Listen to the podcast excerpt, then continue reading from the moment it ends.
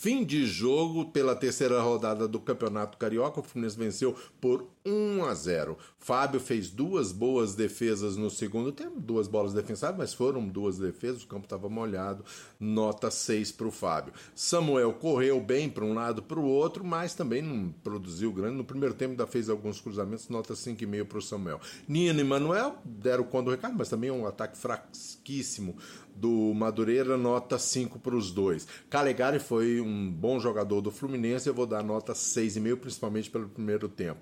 Martinelli correu muito, eu vou dar nota 5,5 para o Martinelli. O Iago foi um ponto negativo do Fluminense, vou dar nota 4, mal o Iago. O Giovani correu muito no primeiro tempo, vou dar nota 5,5 para o Giovani.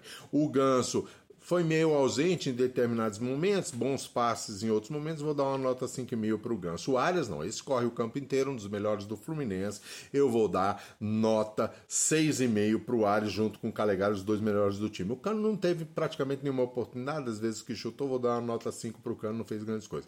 O Keno, sim, entrou bem também, perdeu um gol, dribles, cavou cartão amarelo. Eu vou dar nota 6,5 para o Keno, que ele entrou muito bem, também foi um dos melhores. O Lima jogou ali o feijão com arroz não fez uma grande partida. O Lima, nota 5. O Ilha correu e tal, também nota 5. O Freitas também entrou, nota 5. Então, e o Fernando Diniz fez o que devia fazer, para mim foi bom.